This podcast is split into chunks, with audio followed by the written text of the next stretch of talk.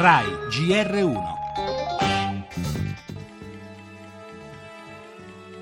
Alle 7 del mattino del mercoledì gli uffici preposti per coordinare le emergenze conoscono già la situazione in zona Rigopiano. C'è una mail di aiuto che l'amministratore dell'hotel avrebbe inviato poche ore prima che la slavina investisse l'albergo. L'albergo è stato realizzato ai piedi di un dislivello di oltre 500 metri. La neve non ha fatto altro che accumularsi e destabilizzare questo materiale. Il rischio era effettivamente alto. L'albergo non doveva sorgere c'è paura dopo l'allarme lanciato dalla Commissione Grandi Rischi su un possibile cedimento della diga di Campotosto. Siccome una delle spalle della diga è su una faglia attiva, è sotto controllo da parte dell'Enel, bisogna continuare a monitorarla. Non stiamo parlando di scenario Vaillant, Dobbiamo, io credo, dare ancora più poteri, più efficaci a chi si occupa dell'emergenza e della ricostruzione. La reazione all'emergenza straordinaria, a mio avviso, è stata straordinaria. Penso che noi abbiamo un sistema di protezione civile che dobbiamo tenerci stretto.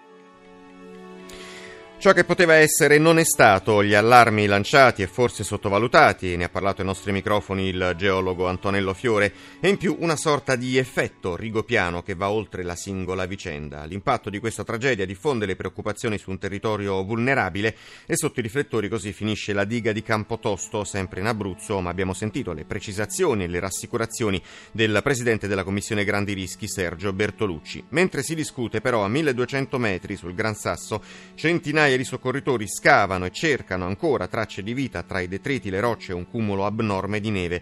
Meno polemiche, più compostezza e questo è il senso dell'appello del Premier Gentiloni, un sobrio silenzio per rispettare chi ancora spera.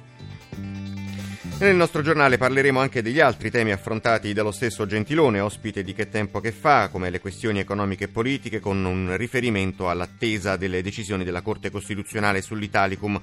Proprio su questo argomento riprende quota il dibattito tra i partiti, ci occuperemo poi della vicenda l'Italia, a fine mese la presentazione del piano industriale del governo, infine lo sport con il terzo successo consecutivo della Roma che in casa ha battuto il Cagliari.